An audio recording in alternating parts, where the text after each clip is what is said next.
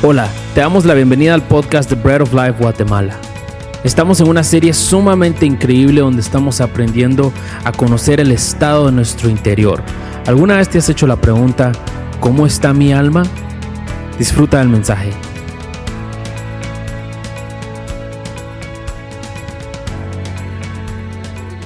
finalizando una serie que empezamos hace dos meses y medio, más de dos meses y medio, hablando acerca del alma. Y es la última prédica que yo les voy a dar acerca del alma. Creo que Dani va a hablar acerca del alma la siguiente semana, no estoy seguro. Pero esta es la última prédica que yo había preparado para ustedes. Y básicamente esta serie es acerca de estar conscientes de que nosotros tenemos no solamente cuerpos físicos, sino tenemos almas y tenemos espíritus que tenemos que cuidar. Y hemos estado dando herramientas de cómo cuidar nuestra alma. Y nuestras almas son importantes porque nuestras almas son eternas.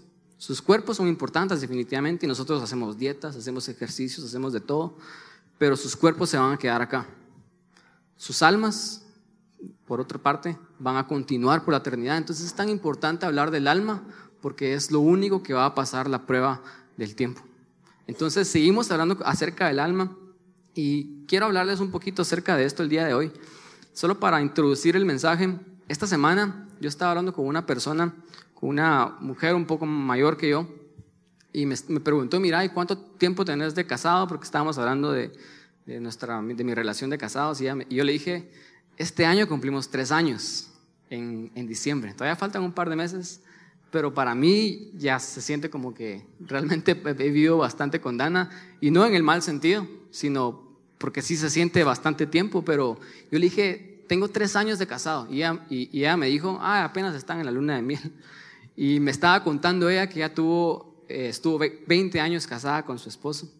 Entonces, obviamente, comparando a alguien que tiene una experiencia de 20 años, a alguien que tiene 3 años de casado, sí es poquito tiempo. Y sí estamos en, todavía en la luna de miel, según lo que algunas personas dicen. Pero yo creo que no. Yo creo que yo sí he vivido bastante con Dana y yo siento que 3 años ya es lo suficiente como para haber aprendido por lo menos algo acerca de las relaciones. ¿Saben por qué? Porque los discípulos estuvieron cuánto tiempo con Jesús. Y eso fue suficiente para que ellos aprendieran y cambiaran sus vidas y se convirtieran en los grandes apóstolos de Jesús. Entonces yo creo que tres ya me hace, aunque no tengo tres todavía, casi tres, pero tres años ya me hace algo, no experto, pero algo por lo menos eh, me pone cierto respaldo para poder hablar acerca de las relaciones, acerca del matrimonio. Y esta semana yo estaba poniéndome a, pensar acerca del matrimonio y lo que yo he aprendido estos tres años de casados. Y muchas personas, tal vez que son jóvenes, que no están solteros, no se han casado, que se van a casar, usualmente han venido conmigo y me han preguntado, mira, ¿y qué tal la vida de casado? O sea, es una pregunta que todos te hacen cuando saben que te acabas de casar. Y hay personas que genuinamente te están preguntando porque quieren saber cómo es la vida de casado. Y yo les digo, definitivamente la vida de casado es increíble, es un viaje que realmente hasta que no lo vivís, no puedes experimentar, no puedes realmente hablar acerca de eso, sino es algo que tenés que pasar para realmente entenderlo. Pero yo usualmente les digo que el matrimonio es esto. El matrimonio son dos mundos completamente opuestos que usualmente vienen y se encuentran al principio. Eso es realmente el matrimonio. Hay muchas personas que aquí que tienen novio, tienen novia y no están casados y dicen, ala, sí, no imagino, mi relación ahorita con mi novio, con mi novia es un poco difícil. Entonces, les digo realmente, desde ya, que cuando, hasta que ustedes no vivan con la persona y no se hayan casado y hayan firmado un acuerdo, ustedes no pueden realmente hablar acerca de lo difíciles que son las relaciones. Porque la prueba final realmente de una relación es el matrimonio. Realmente esa es la prueba final.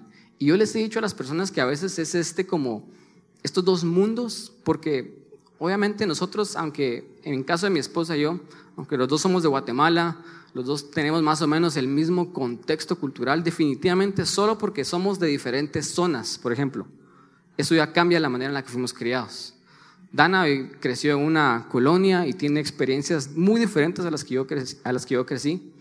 Eh, imagínense no solamente como la zona cambia, sino el ambiente donde uno nace, la familia también tiene e influye muchísimo.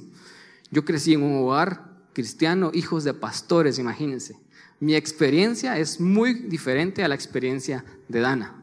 Entonces, Lo que pasa usualmente en el matrimonio, yo sé que los que están casados acá me pueden asegurar que así es, es que son dos trasfondos completamente distintos, dos culturas, dos eh, eh, costumbres, dos tradiciones, dos hábitos completamente distintos que cuando vienen en el matrimonio, cuando no se manejan bien las relaciones, esos hábitos y esos mundos comienzan a chocar.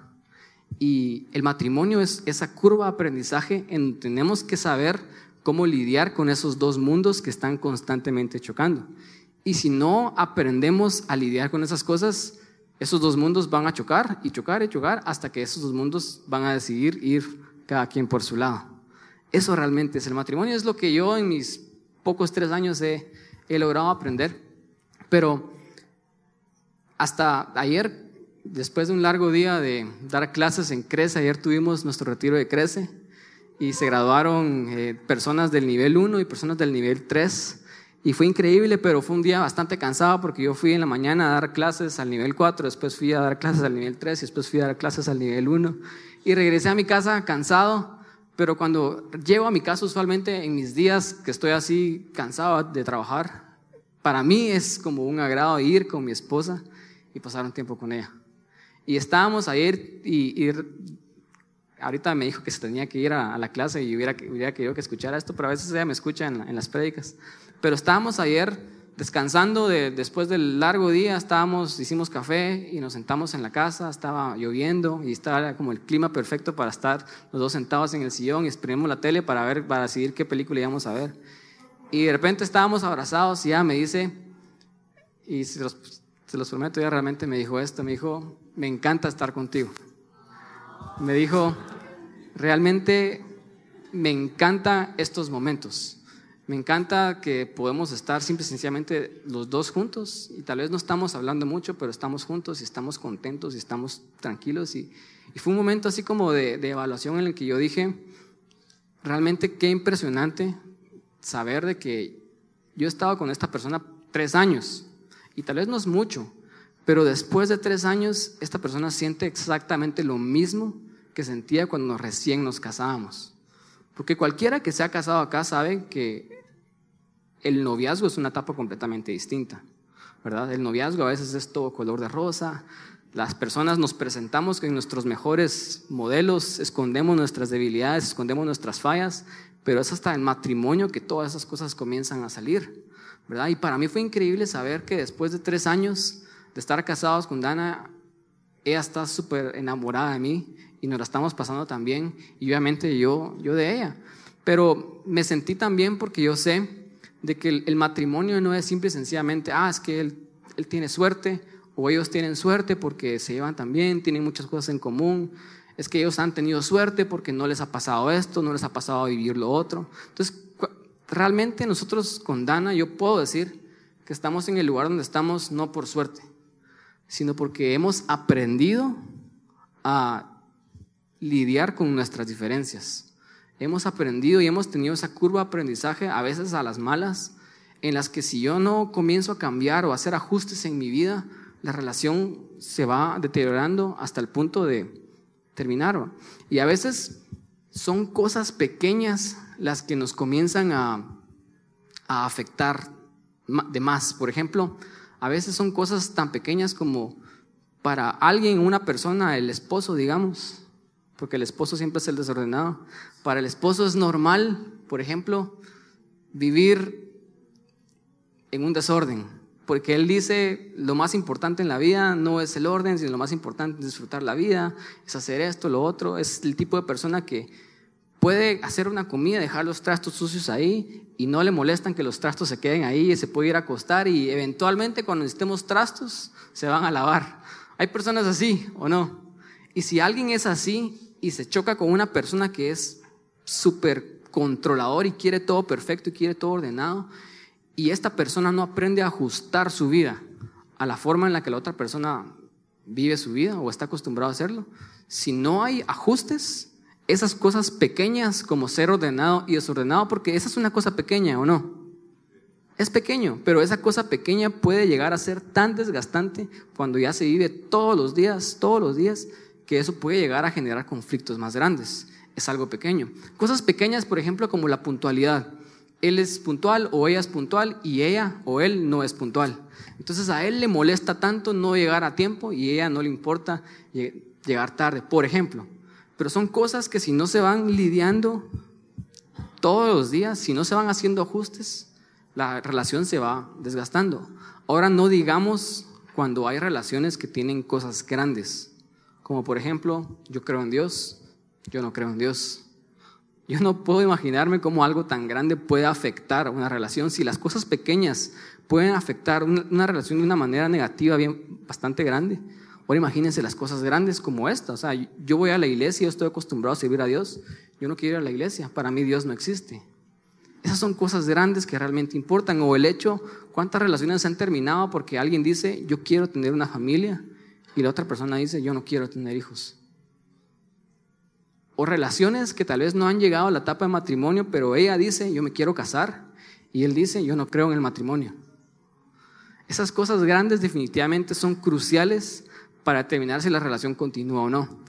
Pero lo que quiero hacer énfasis hoy es que no solamente son las cosas grandes que importan, sino las cosas pequeñas también importan, porque a la larga estas cosas pequeñas van afectando nuestra relación si no hacemos ajustes en nuestro carácter, no hacemos ajustes en nuestra, nuestras costumbres, nuestros hábitos, en las cosas que realmente pensamos que no importan, pero sí importan, porque si queremos continuar con la relación, hay que hacer cambios y ajustes. Ahora, este era un tip extra para los que no están casados y para los que están en una relación, pero estoy hablando de esto porque nosotros, los que estamos acá, todos hemos sido llamados a tener una relación con Dios. Si ustedes han nacido de nuevo, la Biblia dice que ustedes ahora son hijos de Dios. Pero saben, yo creo que muchas veces nosotros como cristianos somos los cristianos que decimos, yo creo en Dios y yo acepté a Dios en mi corazón, pero yo quiero seguir mi vida como que si fuera soltero. Es decir, yo estoy en una relación el día de hoy, pero yo no quiero hacer ningún ajuste en mi vida. Yo quiero seguir viviendo como la vivía antes. Eso es lo mismo a alguien que está soltero diciendo, me voy a casar, pero voy a seguir saliendo con otras personas. Voy a seguir dándole like a mujeres, escribiendo, hablando con mujeres y chateando y haciendo cualquier otra cosa, como que si no estuviera en una relación. ¿Me entienden cómo es de importante el hacer ajustes cuando estamos en una relación? Porque todos sabemos que si no haces ajustes en la relación, la relación termina. Ahora mi punto es, nosotros como cristianos muchas veces estamos en una relación con Dios y no hacemos ajustes en nuestra vida. De alguna manera somos esas personas que nos casamos con Dios porque la Biblia dice que somos la, como la esposa de Cristo o no. Eso es lo que la Biblia dice. Nos casamos con Dios y entramos en una relación con Él, pero decimos, ¿sabes qué Dios? Eh, gracias por salvarme, gracias por estar ahí, pero tú sabes que yo estoy muy ocupado. Y sabes que yo trabajo, yo tengo familia, yo tengo hijos y que yo tengo esto, que yo tengo lo otro. Así que de ahora en adelante, si me da tiempo, te voy a buscar. Si no me da tiempo, no, igual tú sos amor. Tú entendés, tú, tú sos la persona más comprensiva del mundo. O tal vez voy a regresar a tu relación o voy a pensar en ti solo cuando estén problemas muy grandes. Pero lo contrario, si todo está bien, no te voy a buscar. Si nosotros hiciéramos eso en nuestras relaciones de matrimonio, si yo hiciera eso, y yo por mucho tiempo lo hice, hubieron partes de mi vida en las que yo soy por naturaleza un poco independiente, yo aprendí a hacer mis cosas, me aprendí a mover por mí mismo y, de alguna manera cuando yo me casé, yo tomaba decisiones solito. Y yo venía y yo agarraba las llaves y yo hacía cosas y yo venía y hacía lo, cosas que yo estaba acostumbrado a hacer solo. Y Dana muchísimas veces me confrontó y me dijo, mano, si, no quieres estar conmigo, si no me vas a tomar en cuenta, entonces ¿para qué te casaste? Se los prometo, eran, eran palabras que ella me decía y eran ajustes que yo tenía que hacer porque de alguna manera tal vez no eran cosas como pecados o algo así, pero solo con no tomarla en cuenta en las decisiones que yo tomaba, yo estaba diciéndole a ella que qué bueno que me casé contigo, pero ahora yo voy a seguir mi vida solito, de la misma manera.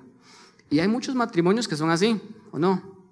Donde ellos simple y sencillamente hacen un acuerdo, se casan y todo, hacen la gran boda, la fiesta, pero ahora en adelante ellos se van a dedicar a ser solo compañeros de habitación o de cuarto. Ellos cada viven sus vidas por separados y solo se miran en las noches, medio hablan un poquito, pero después todo por separado.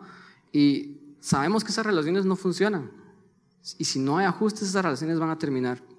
Ahora, ¿por qué nosotros como cristianos tampoco muchas veces hacemos los ajustes que necesitamos que hacer para estar en una relación con Dios? Somos esos cristianos que venimos a la relación y decimos, gracias Dios por salvarme, yo quiero todos tus beneficios, pero aquí en adelante yo te voy a hablar nada más cuando te necesite. Así que hasta el siguiente domingo. Hay muchos cristianos que realmente van a la iglesia o buscan a Dios solo los domingos, pero si yo buscara a mi esposa solo una vez a la semana, les digo, yo no tendría esposa.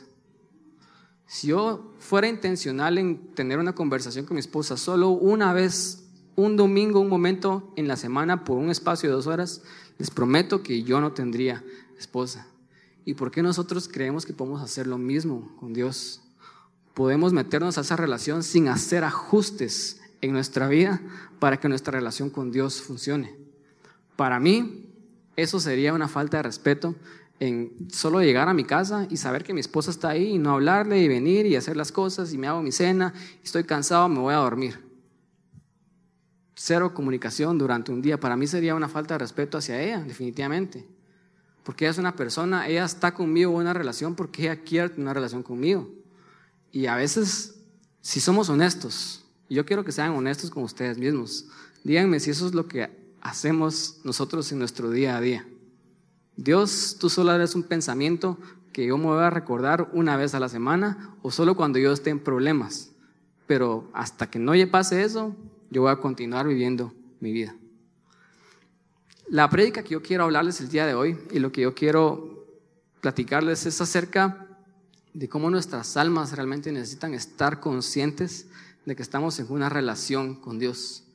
Si ustedes pusieron atención a las prédicas del alma, la primera prédica que yo di es que nuestras almas necesitan regresar a su hogar con Dios. Y mi última prédica es que nuestras almas necesitan estar en una relación con Dios y seguir pensando en ese hogar con Dios, porque la vida realmente empieza con Dios, porque la vida de Santiago André empezó por un milagro que Dios hizo, el milagro de la vida. Y la vida también termina con Dios. Dios es el alfa y Él es la omega, es el principio y Él es el fin. Y nuestras almas constantemente necesitan hacer ajustes para que yo pueda estar consciente de que yo estoy en una relación con Dios. Y Jesús dio varias claves que yo les quiero hablar el día de hoy. Y los vamos a basar todas en Mateo 6, del 9 al 10. Y si quieren, vayan conmigo a sus Biblias. O si no, solo miren en pantallas. Y Jesús dijo lo siguiente. Él estaba enseñándoles a orar a sus discípulos. Y él dice, vosotros pues oraréis así. Padre nuestro que estás en los cielos, santificado sea tu nombre, venga tu reino, hágase tu voluntad, como en el cielo, así también en la tierra. Creo que la mayoría hemos escuchado este versículo. Pero lo primero que yo comencé a aprender de este versículo mientras estaba preparando la prédica, y de hecho no lo puse en ninguno de los puntos, sino fue algo que Dios me dijo, les tenéis que hablar de esto, es de que Dios comienza a enseñarles a los discípulos a orar. Pero Él da por sentado de que los discípulos saben que es necesario orar. Ahora, yo espero que ustedes están acá el día de hoy escuchando la palabra de Dios, ustedes dan por sentado de que ustedes tienen que orar. Y orar no es solamente venir y cuando oramos al final de esta predicación una vez por semana, porque orar es hablar con Dios. Y si yo hablo solamente con mi esposa una vez por la semana, yo no tendría ninguna relación con mi esposa. Orar es la comunicación que nosotros tenemos que hacer en cada momento con Dios. Si yo les hiciera la pregunta el día de hoy, ¿cuánto tiempo ustedes oran al día? Yo sé que muchos de acá nos sorprenderíamos de tal vez nuestra respuesta, si somos honestos, en tal vez decir, yo no oro casi nunca al día. Y no estoy hablando de cuando ustedes oran por la comida, ¿verdad? O cuando ustedes están comiendo y le dicen, alguien va a orar. Y tal vez oramos y decimos las cosas, Dios, gracias por los alimentos, eh, te pido que los des a los necesitados. Y comenzamos a, a decir palabras que realmente no, no están en nuestro corazón, pero las decimos porque nos dijeron que oráramos en voz alta. No estoy hablando acerca de orar por la comida, no estoy hablando acerca de orar por cualquier tradición o costumbre que tengamos, estoy hablando de realmente hablar con Dios en nuestro día a día. ¿Cuánto tiempo de su día apartan ustedes para hablar con Dios? Yo muchas veces escuché personas decir, no, es que yo no aparto un tiempo de mi día a día porque yo oro todo el tiempo. La Biblia dice que tenemos que orar sin cesar. ¿Cuántos han dado esa respuesta antes? O dieron esa respuesta ahorita que yo les hice la pregunta y dijeron, no, es que yo realmente no es que aparto un tiempo porque la Biblia dice que yo tengo que orar todo el tiempo, así que yo siempre estoy en constante comunicación con Dios y cuando yo en el tráfico yo le digo Dios bendíceme y cuando yo salgo yo le digo Dios protégeme. yo estoy como en esa comunicación constante con Dios, pero escuchen esto, si yo pensara que porque yo estoy viviendo con mi esposa, yo no tengo que ser intencional en tener conversaciones con ella, yo tampoco tendría una relación el día de hoy. Y por mucho tiempo yo así viví. Tal vez mis primeros años o mis, mis primeros meses de casados, yo, porque miraba a Dana todo el tiempo y ella estaba conmigo todo el tiempo. Yo no era intencional en buscar momentos para tener intimidad con ella y simplemente sentarnos y hablar con ella. Y yo decía, porque estamos juntos, estamos bien y no hablamos. Pero otra vez, díganme ustedes, ¿cuántos de ustedes tienen amigos, realmente amigos en su trabajo? Usualmente los compañeros de trabajo no son amigos. Y digo usualmente porque hay excepciones, pero usualmente los compañeros de trabajo son solo compañeros de trabajo. ¿Ustedes les hablan a ellos? Sí, obvio, porque ustedes están ahí con ellos todo el tiempo y ustedes ni modo no van a hablar tampoco, ¿verdad? Ustedes hacen conversación, hacen chistes, se la pasan bien, pero media vez una vez salgo yo el viernes en la tarde, yo no le hablo a mi compañero de trabajo el sábado, ni le hablo el domingo, ni nos juntamos a almorzar, ni desayunar con nuestros amigos, porque él es solo un compañero de trabajo, él no es mi amigo. Yo tengo que entablar una relación con él porque lo tengo que ver todos los días. Y a veces los matrimonios pasa eso, porque se miran todos los días, ellos ya solo son compañeros y ya no son amigos, y ya no son esposos. Y muchas veces nosotros asumimos eso con Dios porque yo sé que Dios está conmigo todo el día. Yo digo, ah, yo oro todo el tiempo, o sea, yo siempre estoy recordándome a Dios, pero aparte de orar todo el tiempo, yo creo que tenemos que buscar momentos de ser intencionales y tener intimidad solamente con Dios. De decir, yo voy a apartar este tiempo y este tiempo es para estar con Dios, para orar, para hablar con Él, para adorarlo, para leer su palabra. ¿Cuántas veces nosotros hacemos eso al día? Ese es un indicador muy claro de cómo está nuestra relación con Dios. Y Jesús dijo, vosotros pues oraréis así, dando por sentado de que todos sabemos que tenemos que orar.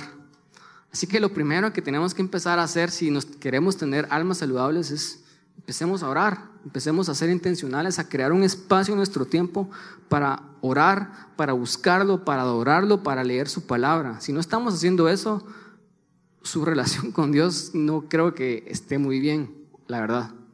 Pero después Jesús da varias claves y él dice, Padre nuestro que estás en los cielos. Lo primero que Jesús comienza a transmitir a sus discípulos es la idea de que ellos tenían que entender a quién le estaban orando.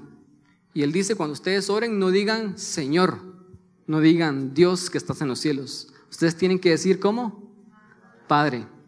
Esta revelación cambia todo porque cuando yo a veces oro, yo oro a, Dios como un Señor, como un jefe, como un Dios, como un creador. Yo estoy poniendo una barrera muy distante entre Él y mi persona. Pero cuando yo sé que Él es mi Padre, yo puedo acceder a Él en todo momento. Lo primero que Jesús les está diciendo, ustedes tienen que reconocer que cuando oran están hablando con su Padre. Y yo me recuerdo que a veces yo estaba en problemas en, mi vida se me pinchaba una llanta o le pasaba algo a mi carro y yo llamaba a mi papá a las 12 de la noche y yo le decía, papá, mira, disculpa que te despierte, pero necesito tu ayuda. Y aunque yo sé que era una molestia para él por la hora, yo estaba seguro que para él no era molestia ir y ayudarme en lo que sea que yo necesitara. ¿Por qué? Porque él era mi papá. Y es lo mismo con Dios. Dios está, Jesús está diciendo, tenemos que saber que la persona que estamos accediendo es una persona cercana a nosotros. Y de hecho, Él quiere escucharnos porque muchos de nosotros accedemos a Dios solo como nuestro último recurso. Cuando me enfermo, voy al doctor, compro medicinas, y eso no funciona, entonces voy a la iglesia y pido que oren por mí. Cuando Dios está diciendo, soy tu papá, y puedes venir a mí con tus problemas grandes, pero puedes venir a mí también con tus problemas pequeños. Es cierto, problemas grandes puede ser una enfermedad de muerte, tenés problemas, tenés deudas, etc. Pero también puedes venir a mí para pedirme las cosas pequeñas. ¿Por qué? Porque yo estoy cercano a ti, yo soy tu papá, yo soy tu padre y tú eres mi hijo. Y lo primero que Jesús está diciendo es que tenemos que reconocer que nuestro Padre es cercano. Y yo no tampoco puedo tener una relación con mi Padre si yo no le hablo. Después Jesús viene y sigue diciendo, Padre nuestro que estás, ¿dónde? En los cielos. Y aquí sí entra mi primer punto. Todo esto fue contenido extra que les di. Pero el primer punto es de que Jesús quiere que nosotros sepamos de que nuestro Padre está en una realidad superior a la realidad en la que nosotros estamos. Nuestro Padre está en el cielo y esta es una nueva realidad. Es decir, esto es importante saberlo porque yo a veces vengo delante de Dios en oración y vengo a pedirle cosas que yo necesito, pero yo vengo con una mentalidad de que para Dios es imposible hacer las cosas que yo necesito. Pero Jesús está diciendo, Dios está en una realidad completamente distinta a la, la cual a la que tú estás viviendo. Y eso quiere decir que Dios no se limita a los problemas que sí te están limitando a ti. ¿Cuántos de nosotros hemos venido delante de Dios desesperados y diciéndole, Dios, por favor, ten misericordia de esto, te suplico, te ruego? Y estamos como pidiendo misericordia cuando si realmente creemos que Él es nuestro Padre, díganme ustedes qué hijo tiene que venir rogándole a su Padre que le dé comer. Solo un padre malo haría que su hijo le rogara a Él para darle de comer, ¿o no? Esas son las cosas en las cuales el hijo solo viene y dice, abre la refri, papá, no hay comida, ¿por qué no has comprado comida? Es tu responsabilidad comprar comida. Es muy diferente el enfoque y a veces nosotros venimos a Dios con ese enfoque de rogarle, de clamar por misericordia, como que si Él no nos quiere responder y Él no nos puede responder, porque pensamos de que Él está limitado en la realidad que nosotros estamos limitados. Pensamos de que Dios no está en el cielo, sino Él está también aquí en la tierra con nosotros y se limita a lo que nosotros nos está limitando. Pero Jesús empieza diciendo, quiero que entiendan que cuando oran, ustedes oran a un Padre bueno. Y ese Padre bueno está ¿dónde? En los cielos. Y si Él está en los cielos, eso quiere decir que la realidad en la que Él vive es superior a tu realidad. No tenemos por qué limitarnos a la realidad que nosotros miramos, porque la realidad a la cual yo estoy accediendo en oración es más grande que la realidad en la que yo vivo el día de hoy. Y esto cambia todo. Por eso, una de mis frases favoritas de la Biblia y de este Evangelio nuevo que estamos creando nosotros es de que, como en el cielo, nosotros podemos vivir aquí en la tierra como en el cielo. Esto realmente cambia todas las cosas. Y Jesús sigue diciendo y le, y le dice, Padre nuestro que estás en los cielos, santificado sea tu nombre venga tu reino, hágase tu voluntad como en el cielo, pero después dice, así también en la tierra.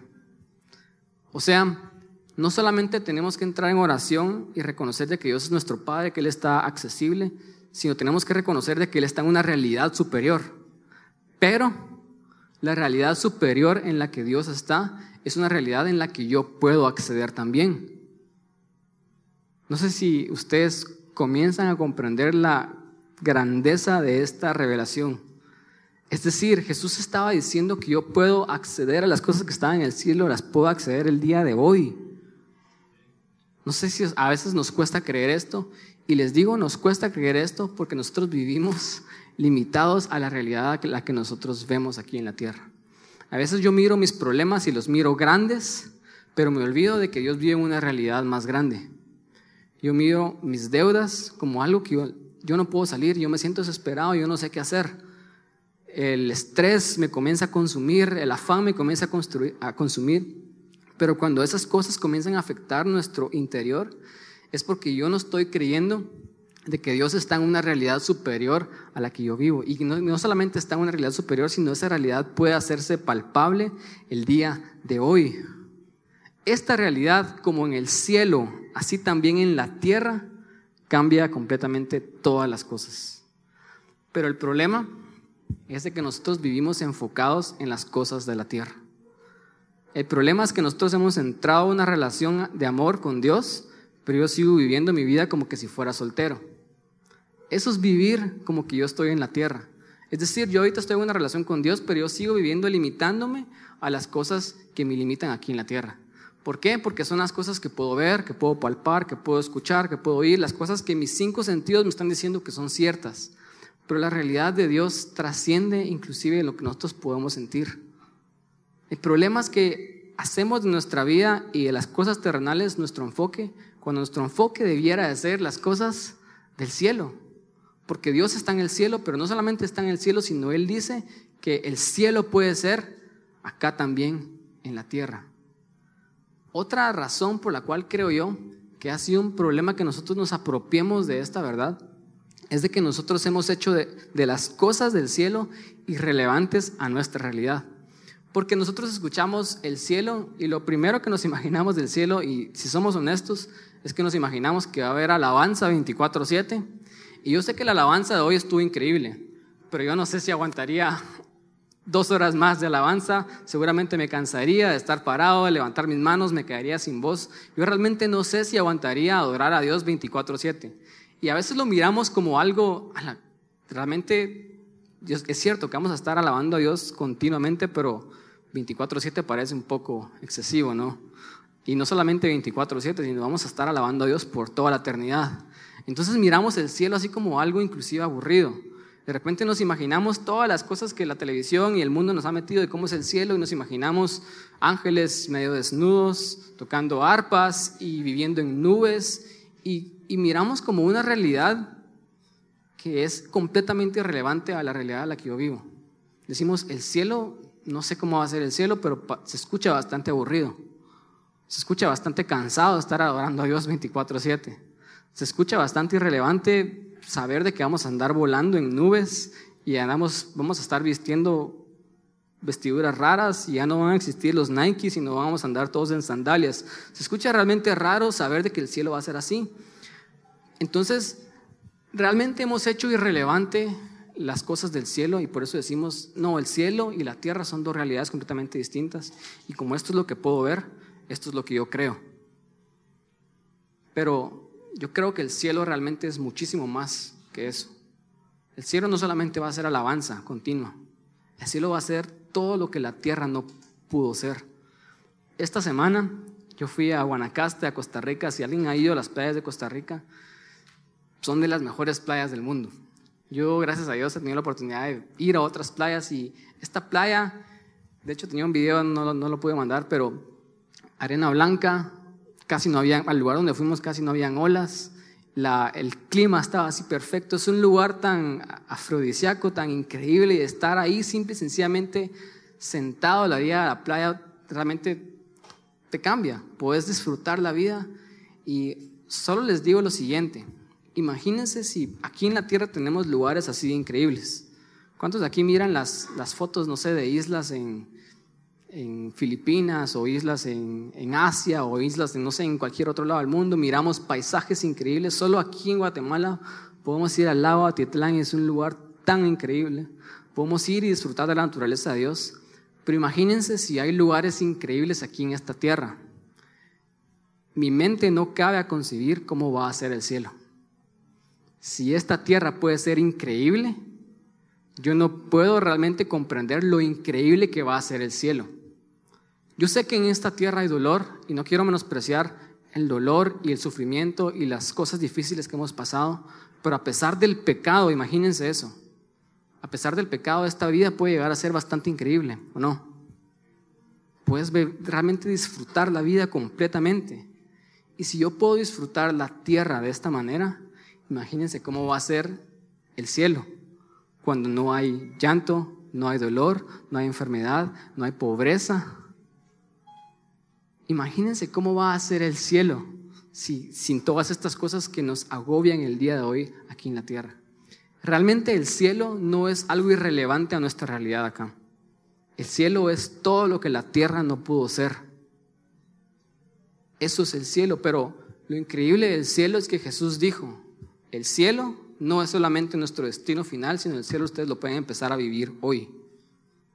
Es decir, si en el cielo ustedes no van a estar estresados, Jesús dijo, ustedes no tienen por qué estar estresados hoy. Si en el cielo no hay pobreza y hay abundancia, porque la Biblia dice del cielo que el oro es tan común como las piedras. Imagínense, los blocks de las calles y están todas hechas de oro puro, fino. Eso es como ir caminando en Antigua y saber que cada piedra en la que yo estoy caminando, esa piedra es de oro puro. En el cielo realmente hay abundancia. La Biblia dice del cielo en Apocalipsis 21 y 22 que las paredes están llenas de diamantes y de cristales preciosos. Es decir, las cosas preciosas como las piedras preciosas y el oro son tan comunes en el cielo como las piedras y la arena. díganme o no si nosotros no podemos realmente llegar a concebir lo increíble que va a ser el cielo. Y si en el cielo no hay pobreza, Dios también está diciendo, ustedes pueden vivir acá libres de pobreza. Porque Pablo dijo en Corintios que Él se hizo pobre para que nosotros fuéramos hechos ricos. Si en el cielo no hay enfermedad, yo puedo vivir acá, en esta tierra, libre de enfermedad. Eso es lo que Jesús está diciendo. Y yo no sé si realmente ustedes lo están creyendo porque los miro muy callados, pero si yo estuviera escuchando esto y yo realmente lo estuviera creyendo, yo estaría saltando de emoción. Porque eso es la solución a todo lo que mis problemas realmente necesitan. Esa es la solución a cualquier cosa que podamos atravesar en la vida. En el cielo no hay dolor, en el cielo no hay llanto, en el cielo no hay sufrimiento. Y la Biblia dice que el cielo puede ser aquí también en la tierra.